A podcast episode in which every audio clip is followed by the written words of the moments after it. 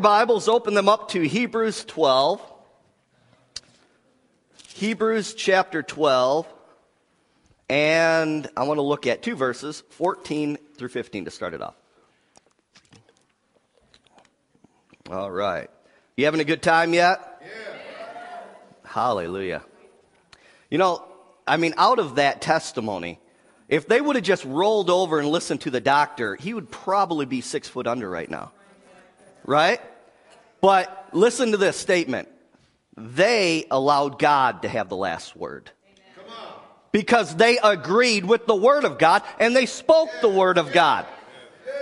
Oh, I'm telling you, right? Yeah, God has the last word if you let Him have the last word. Amen? Hebrews 12. All right. I got a long one for you today. Hope I didn't lose you on that. Uh, here it goes uh, 14 through 15. There it is. Pursue peace with all people and holiness. Underline that. Without which no one will see the Lord looking carefully lest anyone fall short of the grace of God, lest any root of bitterness springing up cause trouble, and by this many become defiled. All right, now one more, go to Matthew, Matthew 7.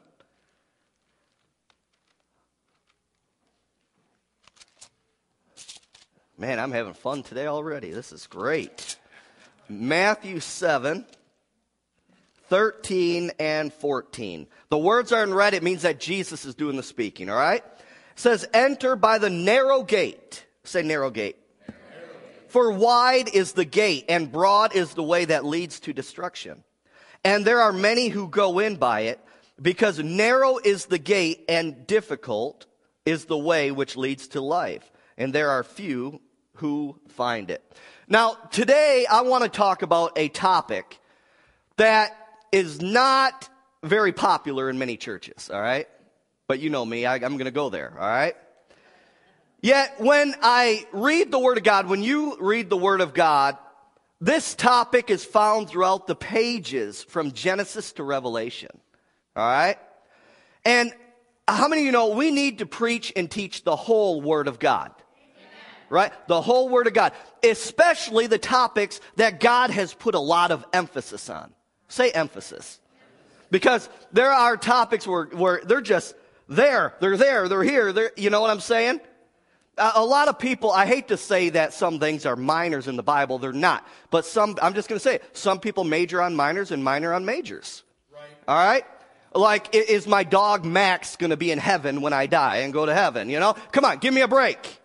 All right? And then they avoid all these other important topics, all right?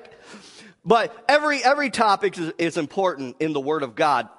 But we need to maintain the heartbeat of God. Say heartbeat of God. If he's seen fit to really stress a topic in the Word of God, there's a reason for that, and we need to dig into that topic and find out why. Amen? Yes. So, but listen, before I tell you what I'm going to talk about here, on any given topic in the Word of God, any topic, we need to keep this one thing in mind, all right? Any command that God gives us as his children, it is to protect us and to show us how to walk in his blessing. Amen?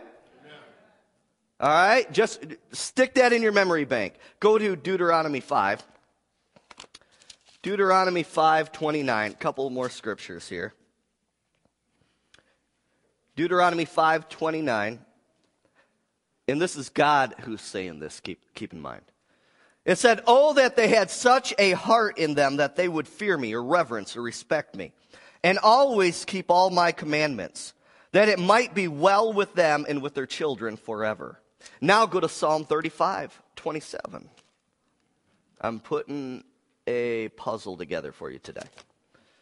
Psalm 35, 27.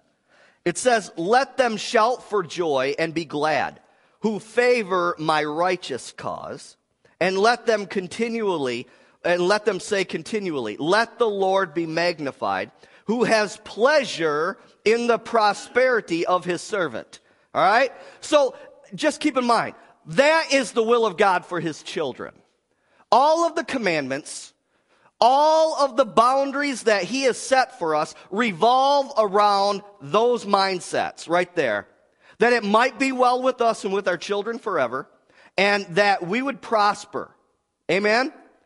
Now notice it says he takes pleasure in who prospering?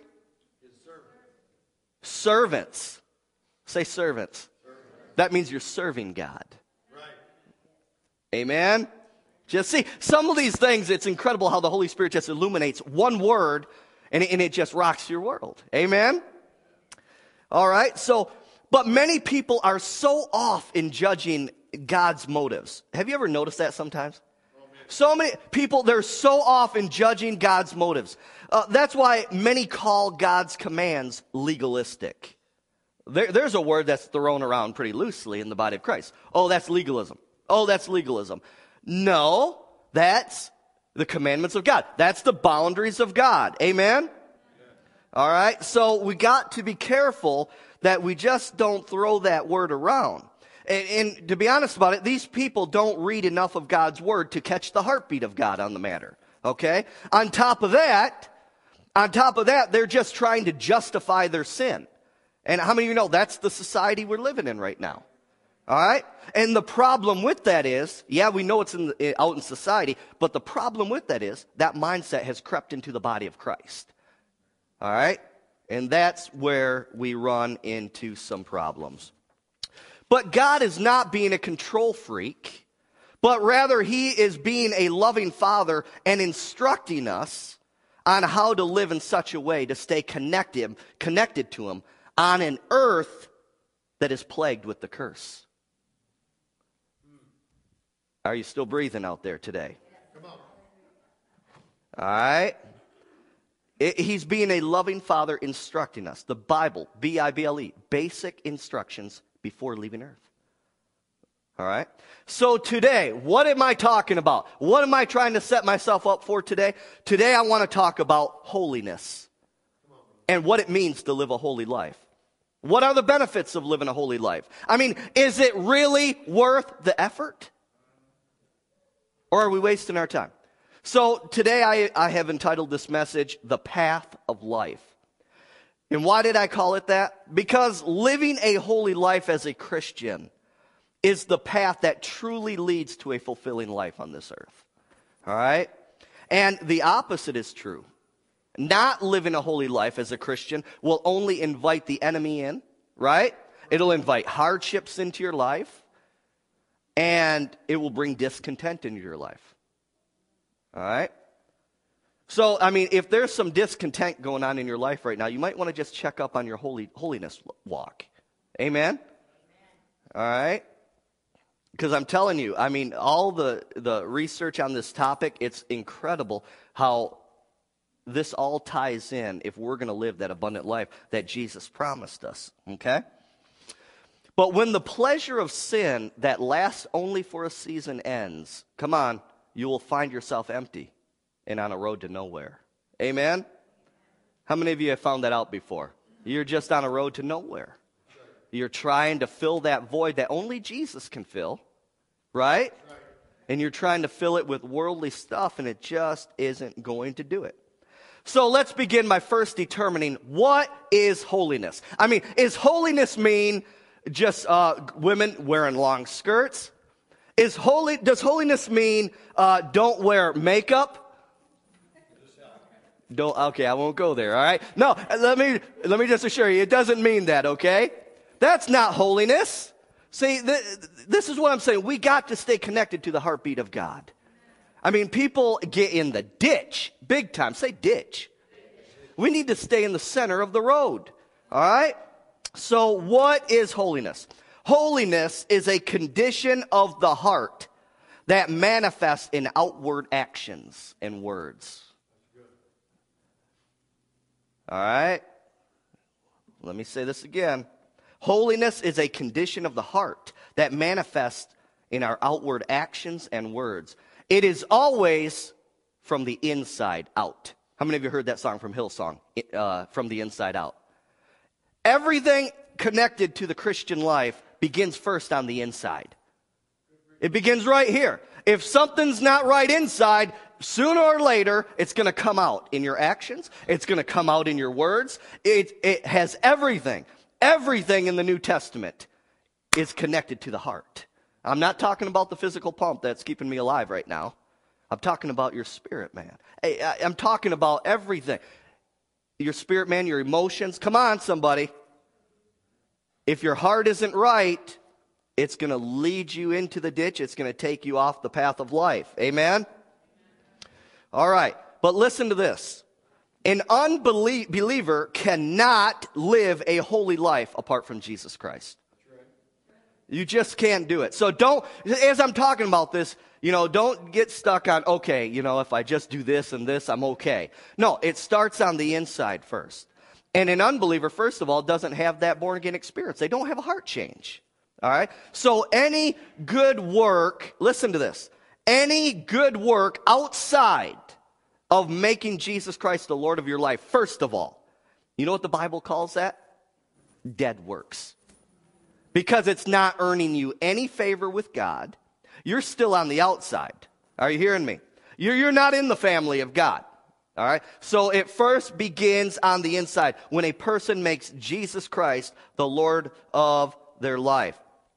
But holiness is a state of being free from sin. It means to be separate from sin, separate from the world, separate from the devil's kingdom. It's a lifestyle. Say, holiness is a lifestyle. And it begins on the inside of me. All right? It does. It, it, holiness is the lifestyle that God uh, that not only God wants us to live as Christians, as His children, but He requires it. He requires it. This, this is not an optional thing. Go to 1 Peter. 1 Peter chapter 1. This is a heavy topic, and I realize it might not be shouting material, but it's important to God and it should be important to us. Amen? Yes, All right.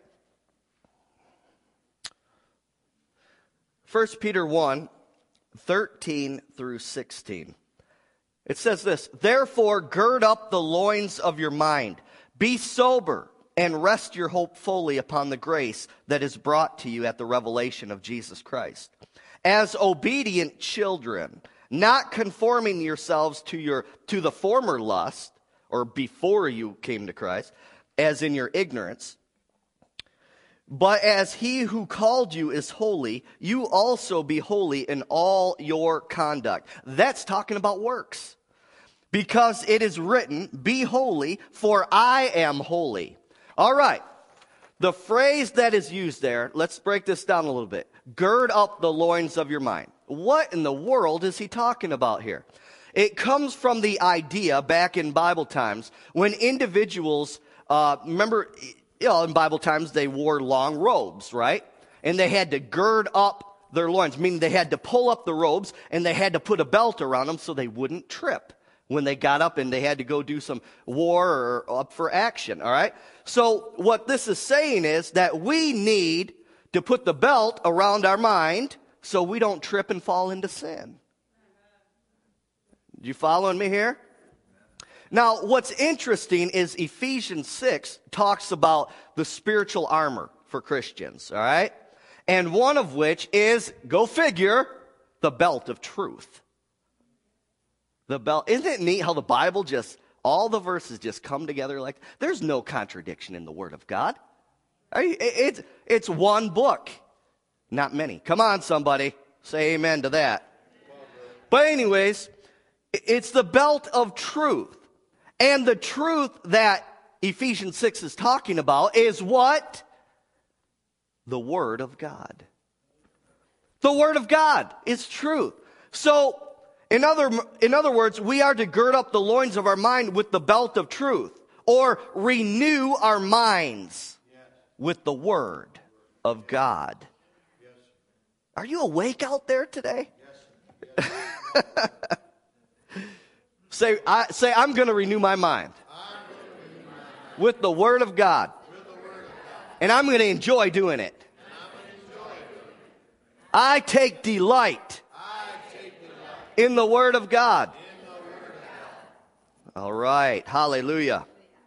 All right. So, so other than first of all getting born again, getting saved, uh, to live a holy life begins in your thought life. All right. Remember, outside of Christ, living a holy life, you're, you're, eh, the good works you're doing are in vain. All right. You come to Christ, and now, guess what? Your new life begins, and it should be a holy life. All right. So we have got to get control of our thought life if we're going to control our outward actions to live a holy life. I'm telling you, I, I hammer this, I hammer this, I can't get off of it, but everything begins right up here in your thought life. Everything. It's, it's amazing, the Word of God, how much it talks about the thought life. Because you can't live the Christian life by accident. It's an on purpose effort. And it, it, takes you every day getting up and saying, I'm going to live for Jesus. I'm going to do what's right. It, every day, it's, a, oh, this situation comes. No, I'm going to have to push this aside because I want to please Jesus. Amen? Amen? So God says, Be holy, for I am holy. So there it is. That's the official command from heaven for us, his children, to live holy on earth. Right there. God is holy because he is totally separate from sin, separate from everything the, that the world stands for. He is worlds apart, universes apart from that. Amen? Amen? And he requires his people to be the same way. Now, I hear people say, sometimes you'll hear people say, you know what? That's impossible to live a holy life on this earth. Well, then I, I guess you must know something that God doesn't. Because, I mean, if he said to do it, I mean, hey, you must know something. You must have a secret that yeah, he doesn't know. No, it is possible. It's not impossible. It is possible, but it takes commitment. It takes discipline. Oh, there's that D word. Say discipline. Oh, that's a tough word, isn't it? Because if it was impossible to live holy, listen to this. God would be unjust in requiring something from us that we would not be able to do. And if that is the case, we might as well just take this book and throw it away right now because we can't base our faith on it. We wouldn't be able to trust God. Right? right. Pretty bold statement. But it's a fact. Jack? Any Jacks in here today? Not it, it is a fact.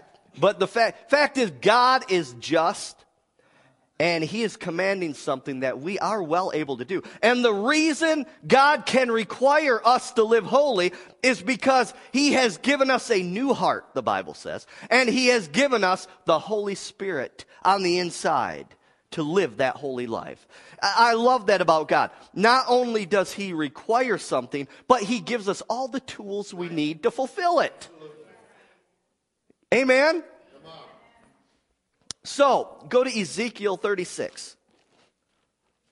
Ezekiel 36. I want to show you something. This is a passage that's prophesying about the new birth experience that is to come after Jesus' death, all right? Listen to this Ezekiel 36, 26 through 27. It says, I will give you a new heart and put a new spirit within you. I will take the heart of stone out of your flesh and give you a heart of flesh. I will put my spirit within you and cause you cause you to walk in my statutes and you will keep my judgments and do them. Well, Pastor James, how do I know if I'm be, if I'm filled with the Spirit? How do I know if I'm being led by the Spirit? Because you're going to have a desire to do the things of God. Right. You're going to have a hunger and a thirst for righteousness. Pastor James, how many uh, how do you know if I'm in the flesh?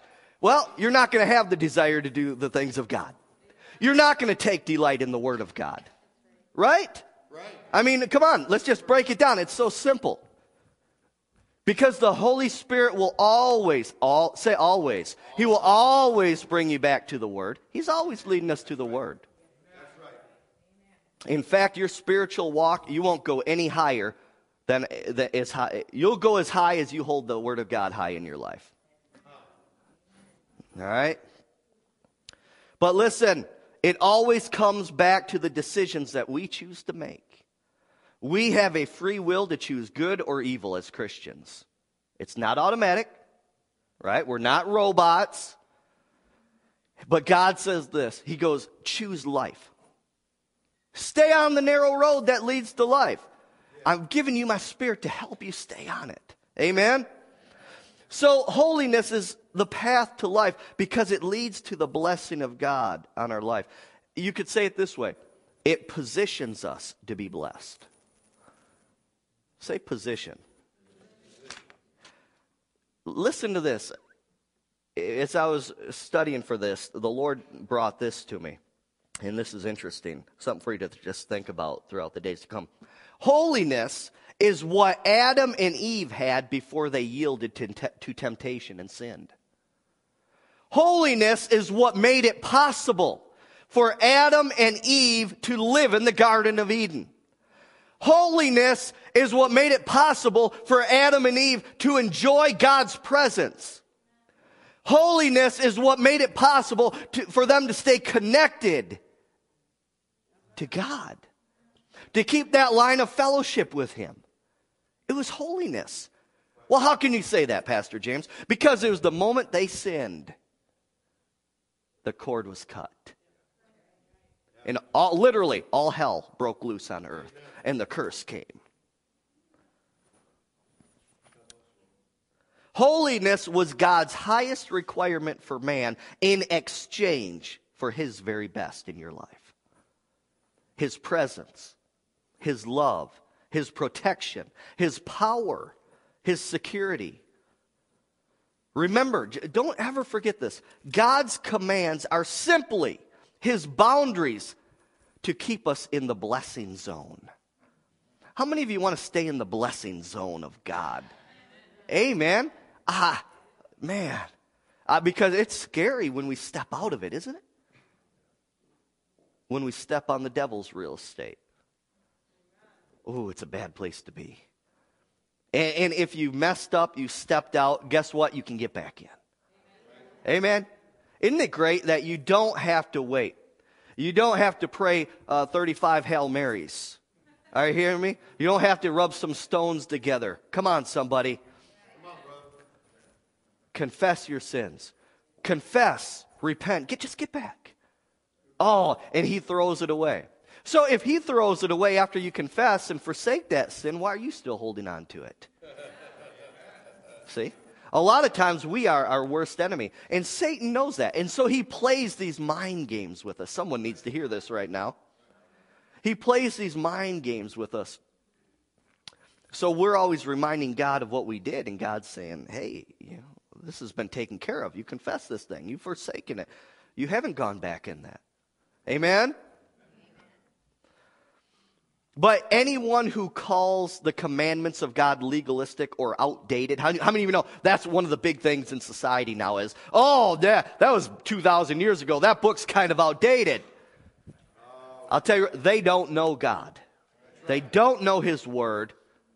They're, they're just out of the loop. They're loopy.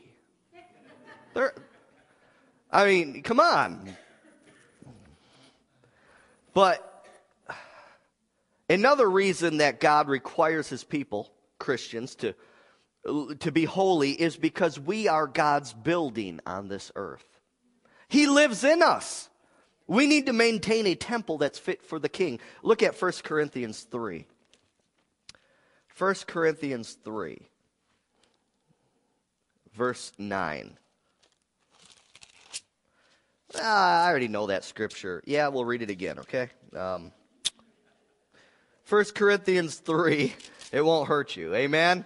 It's like medicine to you. All right. 1 Corinthians 3 9. It says, For we are God's fellow workers. You are God's field. You are God's building.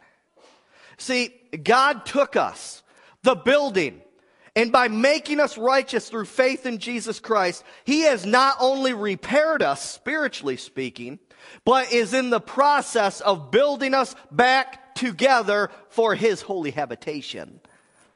Oh, come on, follow me, somebody. If God is going to dwell in us, then He requires that we be holy as He is holy. This is interesting. Just like Jesus said, He said, if you have seen me, you have seen the Father. And we should be confident enough to say, hey, if you just watch my lifestyle, you're going to see Jesus living through me. You see the progression there? How many of you want people to see Jesus living in you? Amen. I mean, that's what it's all about. Uh, after all, we are part of the body of Christ. Notice it's singular, singular. All right? It's not plural. Bodies as many. We're many members, but it's one body. We're representing Christ. And really, that's the standard. That's another reason God requires us to live holy. Because guess what? As a Christian, you're in a fishbowl. You are being watched. And I'll tell you right now, eh, you know, you know it. The first thing that, what does an unbeliever say the first time they see you mess up? Hypocrite hypocrite. Then, then they use that excuse all the way to hell, you know, you know, you right? But needless to say, sad to say, our actions do either persuade or push people away from Jesus Christ. And so this is very important. Amen? All right, go to James chapter 1.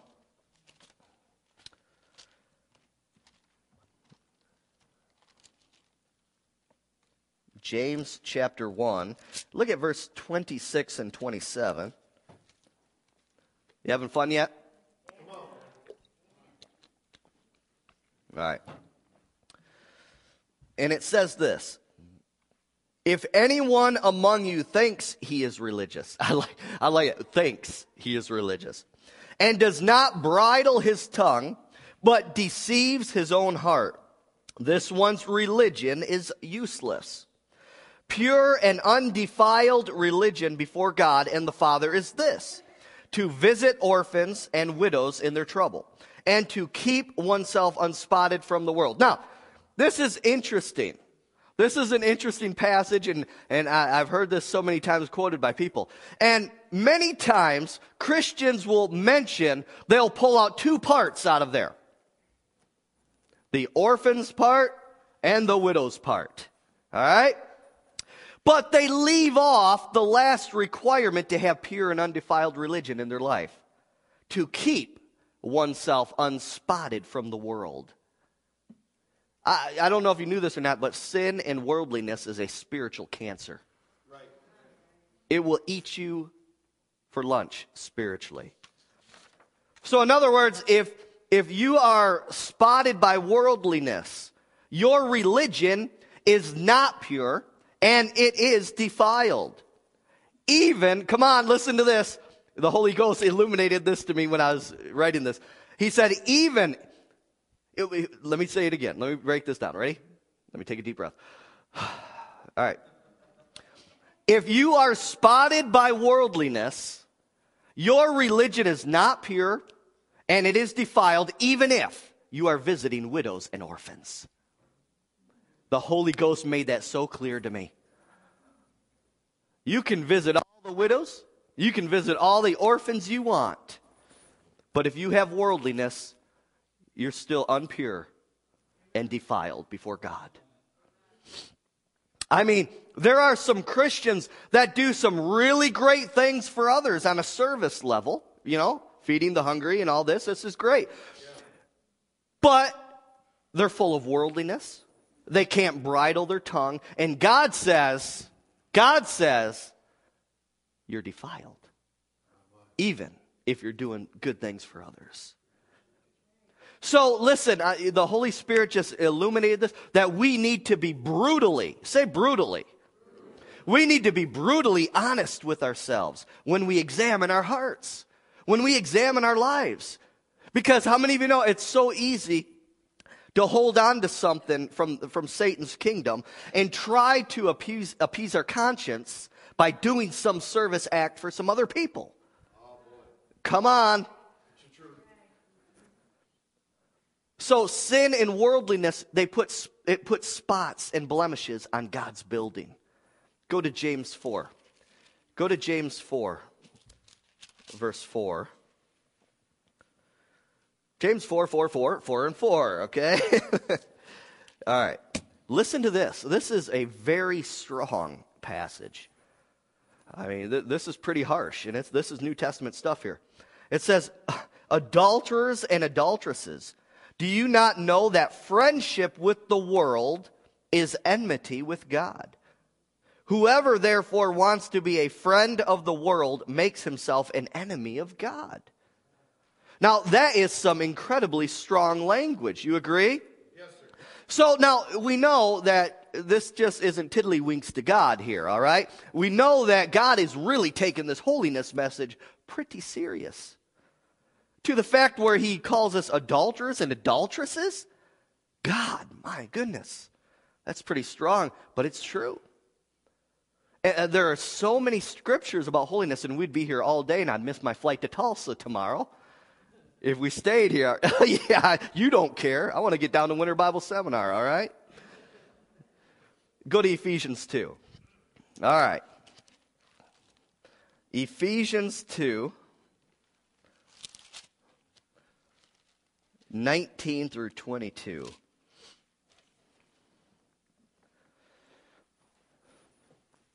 And it says this Now, therefore, you are no longer strangers and foreigners, but fellow citizens with the saints and the members of the household of God. Having been built on the foundation of the apostles and prophets, Jesus Christ himself being the chief cornerstone, in whom the whole building, being fitly fitted together, grows into a holy temple in the Lord in whom you also are being built together for a dwelling place of God in the Spirit. Now, verse 22 there is interesting because it reveals to us that growing in holiness is a process. Say process. It says, in whom you also are being built. Are being built together for a dwelling place of God in the Spirit. You see, the holiness process is called sanctification. That's, that's the big word. And, you know, there are things that I know now that I didn't know were wrong when I first got saved. Is someone out there following me today? You know what I'm talking about? And some things you were just clueless about. You got saved, you loved Jesus, but you kind of continued on some things that wasn't wasn't good. And so you, you were reading the word, you were getting into the word, and all of a sudden you just came across the verse that was like, sorry, God. and he brought light to that thing. All right. So this is the thing that we need to, we need to take time to pursue God and his word with our whole heart. And in this process of sanctification, the Holy Spirit will lead us and guide us into all truth. So, this is what I want to say to some of you. You, you must be patient with yourself in the sanctification process. Because uh, there's, it's so prevalent in counseling and stuff that people, you know, they come to me, I don't know if I'm saved. I don't know if I'm saved. And they're always battling. Am I saved? Am I saved? Oh, I was doing this and I didn't know it was wrong. You see what I'm saying? Right.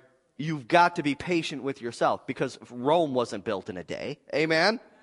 And we are being uh, put together here, but it's a process. It's from glory to glory. The revelation will come, and do this. Just say, Lord, if there's anything in my life that is not pleasing to you, show me. Lead me in your word. Show me. I, I, I want to get rid of everything. See, if you have a pure heart like that, you better believe the Holy Ghost is going to answer that one. Because that's what he wants to do. All right? In fact, some of you have been doing some things that you haven't had peace about, anyways. Well, guess what? That's the Holy Ghost knocking on your heart. And maybe you just haven't recognized it. But that's that's the Holy Ghost. Say, hello, no peace, don't go there. I hear that knocking a lot, by the way. don't, don't, don't go there. All right? So, anyways, it's a, say process. It's a process. We need to be patient with ourselves. And, but, but listen, that, me saying that is not a license to sin, but rather it's an, it's an encouragement to you uh, not to fall into self condemnation and allowing the enemy to play mind games with you. You following me? All right? We want to stay away from self condemnation. All right? We don't like that. Say, that's bad. But listen, we are responsible to, uh, to obey what we do have knowledge of right now. Okay? What you know is wrong, you have responsibility to stay away from that thing. All right? So, uh, you know, with this holiness thing, some of the plans that God has for you and me will not come to pass unless we're living that life of holiness. It just won't. Unless we willingly set ourselves aside to be used by Him. Well, give me some scripture on that. Okay, I'll give you a good one right here. The Bible says, uh, don't be foolish or don't be wicked, it says. Why should you die before your time? Whoa, wait a minute. Why? But I, I just thought that when we died, that's just the perfect will of God for that day. No. Oh, no. No, not the case. So you're telling me then that people who go out, get sloshed, sit behind the wheel, run in, kill some people, kill themselves. You're telling me that's the will of God? Well, if you believe that, I want to meet you up here and I want to pray the sinner's prayer with you because uh, the Bible is, clearly says that you can die before your time. Right. Right. And it all stems from the decisions that you and I make. Think, think about the responsibility. But, but, Pastor, I thought God just will ran everything and we don't have any part in it. You're wrong. We have a huge part to play in this thing. Huge part to play. Everything that happens on this earth is not the will of God. If it, well, if, if you think it is the will of God, then, well, I guess you think that rape, molestation, murder, um, all these things that are going on right now are the will of God. Because I'll tell you right now, somewhere on this earth, those things are happening right now. And it's not the will of God. And it takes the church to rise up. It takes the church to rise up and pray. It takes the church to rise up and preach the word. Are you hearing me? It takes the church to rise up and kick down the gates of hell. You hearing me, somebody?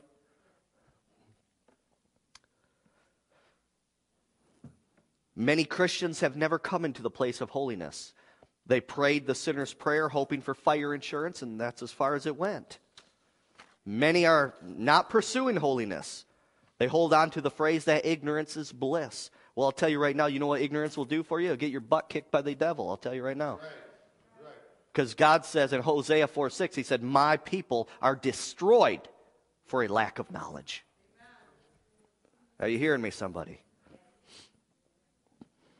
Ignorance will simply cause uh, the devil to get, you'll give place to the devil, Ephesians 4 27. Now, our main motive here is I'm getting ready to close, all right? Almost. Maybe. Um, now, our main motive for living a holy life is not to get. Hello, somebody. Our main motive for living a holy life as Christians ought not to be to get, but rather to obey God because He first loved us. All right? It is a response to God's love for us. But in the obeying, come on, somebody, there are benefits. There are benefits. It is profitable for you and I to live holy. I, come on, I'm not telling you it's, it's, eh, eh, hey, I love getting blessings from the Lord. Amen? But I'm saying our primor, primary motive is to obey God, to please Him. And in the pleasing, in the obeying, there are benefits. So, what are the benefits of living a holy life? Let me just share a few with you. Holiness causes us to get closer to God and to enjoy His presence. Look at James 4 8. James 4 8. Stay awake for me here. Uh, I'm hitting you pretty hard today, all right? James 4 8. You might not remember everything I said, but there's probably something the Holy Spirit illuminates to you in this message. One, two, maybe three points, and that's all you needed from today. That's all the Holy Spirit said you needed for today. Amen? Amen. James 4 8 says this Draw near to God, and he will draw near to you. Cleanse your hands, you sinners, and purify your hearts, you double minded. All right? So, every act of obedience to the Word of God that you and I do, that it takes us a step closer to God. And then God takes a step closer to you. Every holy act that you do, listen, the word holy means to be separate. Okay? Whatever's opposite of the world and in line with the Word of God, every, everything you do in that context, you take a step closer to God, God takes a step closer to you. I mean, the Lord even brought this to my remembrance, or to, just to my mind here, is that, come on, how many of you know that the world thinks it's foolish to give tithe and offering to the Lord? How many of you know God requires it? How many of you know if God requires it, it's a holy act? So when you do it, guess what? You're drawing nigh to God. And then He draws nigh to you. Oh, Pastor James, you shouldn't talk about money like that. Why not? The Bible does. See, these are the stupid mindsets that Christians get. You know, this political correctness. Oh, you can't talk about money behind the pulpit. Watch me. Because God says a lot to say, has a lot to say about money. Amen? All right. So, but I want you to notice that we initiate intimacy with the Lord and His presence. We must move on earth before anything moves in heaven. Draw near, draw near to God. Come on. And then what? Then He draws near to you. Some of you are waiting on God and God's waiting on you. God, you know, you just kind of have your own pity party. You know, you're kind of in a funk. You know, how many of you ever been in a funk? You're kind of having a pity party. God, send revival, send revival. He gets, well, get up, draw near to me, and I'll draw near, near to you. And I'll set your heart ablaze. Yeah. Are you hearing me? Yeah, oh, glory to God. So we determine, John Bevere mentioned this, we determine our level of intimacy with God. And I'm telling you, and that all ties into the holiness walk. Psalm 140. Love the word of God. Hi. Psalm 140, verse 13. It says, Surely the righteous shall give thanks to your name. The upright, underline that. The upright shall dwell in your presence. One, oh, I'm telling you, one fruit of living a holy life is to have a thankful heart unto God. How many of you know the world, they're not thankful to God? The, the unsaved, the sinner, they're not thankful to God. But a Christian should be. We're required to have it. Therefore, it's a holy act. You give thanks to God, you're taking a step closer to Him. He step, takes a step closer to you. You know, in fact, one of the characteristics mentioned in 2 Timothy about the great falling away at the end times, how many of you know we're in the end times right now? One of the fruits of the falling away from the faith is unthankfulness. Careful now. How thankful are you toward God? When's the last time you just lifted your hands and just praised Him and thanked Him for your life? Amen? And it said, the upright shall dwell in your presence. Well, that word upright simply is talking about a, uh, a believer who's living a holy life. The upright. Okay? John 14, 21. I'm going to kind of go through these a little quicker here. Okay? John 14, 21.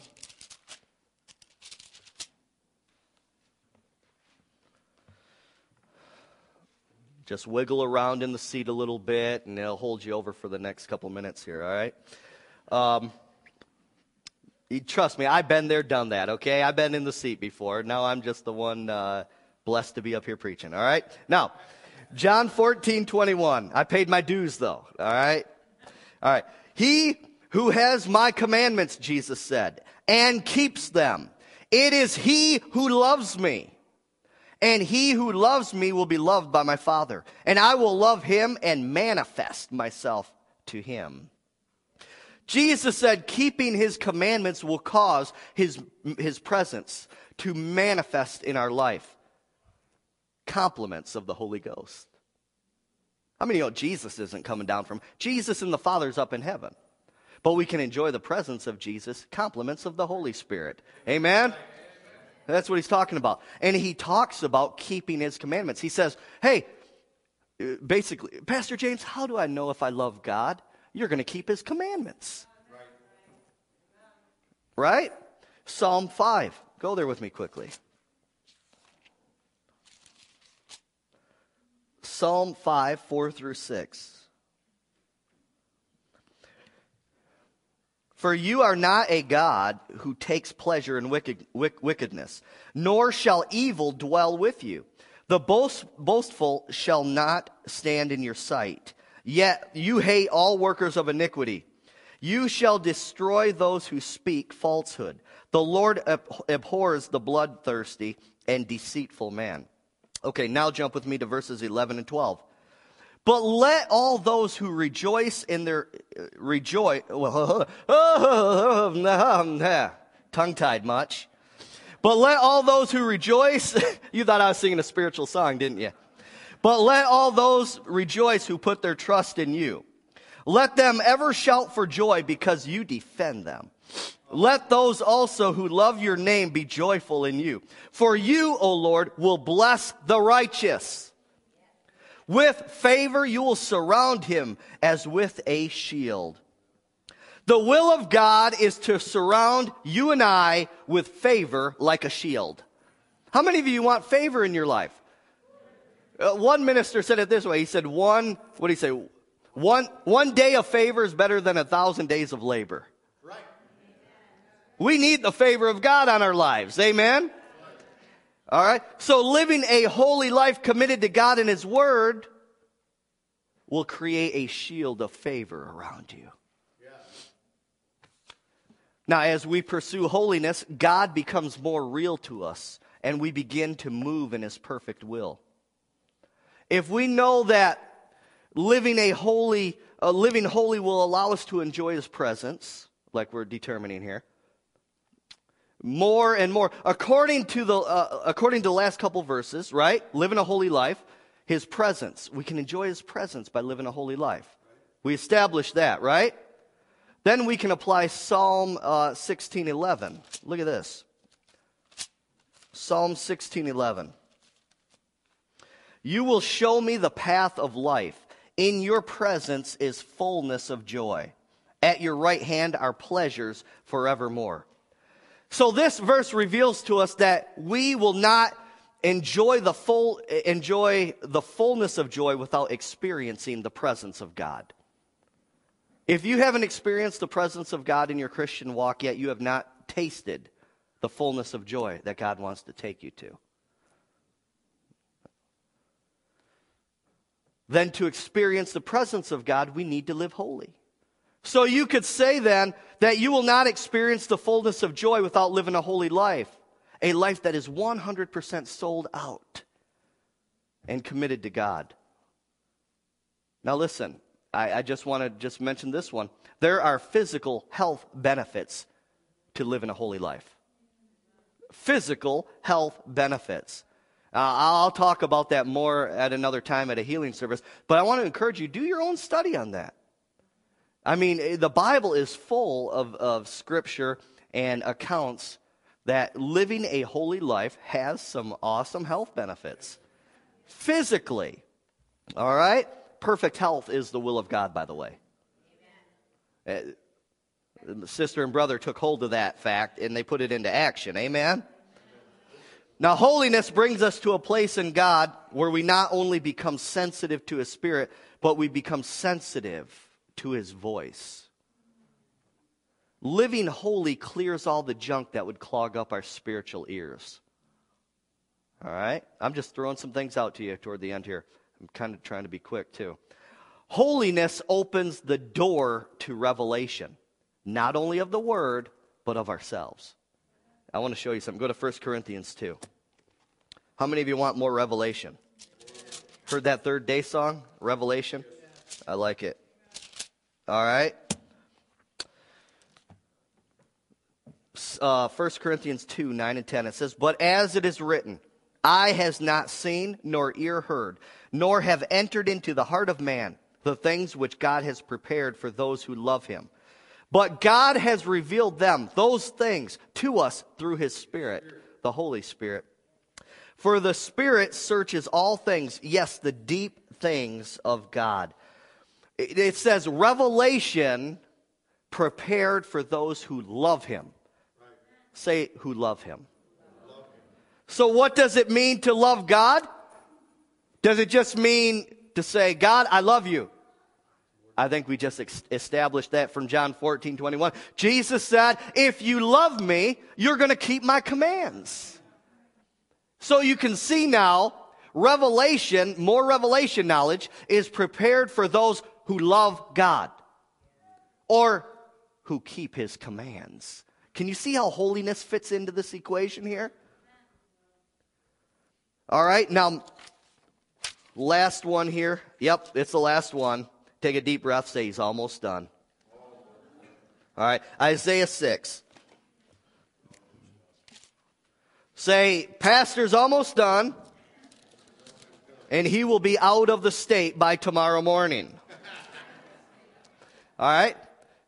All right, Isaiah 6, 1 through 8 here, real quickly. In the year that King Uzziah died, I saw the Lord sitting on a th- throne, high and lifted up, and the train of his robe filled the temple. Above it stood seraphim. Each one had six wings, and two he covered his face, and two he covered his feet, and with two he flew. And one cried to another and said, Holy, holy, holy is the Lord of hosts. The whole earth is full of his glory. And the posts of the door were shaken by the voice of him who cried out and the house was filled with smoke. Wouldn't you love to have an experience like that? So I said, Woe is me! For I am undone, because I am a man of unclean lips, and I dwell in the midst of a people of unclean lips. For my eyes have seen the King, the Lord of hosts. Then one of the seraphim flew to me having in his hand a live coal, which he had taken with tongs from the altar. And he touched my mouth with it and said, Behold, this has touched your lips. Your iniquity is taken away and your sin purged. Also, I heard the voice of the Lord saying, Whom shall I send, and who will go for us? Then I said, Here am I, send me. Now, this is powerful. Couple points I just want to pull out before I leave.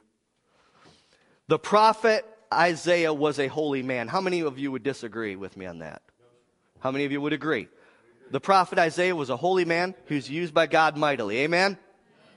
And the Lord opened his eyes into the spirit realm to see the glory of God and even to have a vision of Jesus himself. Now, when Isaiah was in the midst of this vision of the glory of God, it caused him, this is important, listen to me. It caused him to measure himself according to the splendor and holiness of God. And he seen how filthy still he was in the light of the glory of God. Follow me now. That's a good place to be in. That is a good place to be because many times we as Christians, we, we compare our walk with someone else's walk. Well, I'm better than that person. Well, look what that person's into. I'm, oh, yeah, I'm a whole lot better than that person. Come on, somebody. Our standard of living is Jesus Christ, and it's not anybody else around you. Our standard is the Word of God and the Lord Jesus Christ. Amen? And someone needs to hear this. Someone Someone's pretty special out there today because the Holy Ghost interrupted my sermonizing here last night to give a personal word to somebody, okay? Someone needs to hear this right now. I want you to notice that Isaiah received this experience in the year, it says in verse 1, that King Uzziah died. The importance of this is this was an emotional, this was, this was a low point emotionally for the prophet Isaiah. Big time. He was down. I mean, he, he was grieving and he was in the dumps. Listen, somebody, somebody needs to hear this. Sometimes it is in the greatest tragedies and losses in our life is when the greatest spiritual breakthroughs come. Come on, somebody.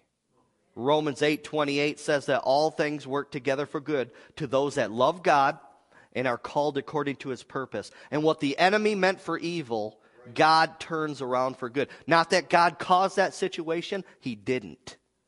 But God can turn it around. Listen to me. Someone right now, I don't know who it is, someone is watching me, someone is listening to me right now that has been in so much sorrow, so much grief because of tragedies in your life. And God wants you to know that breakthrough is on its way.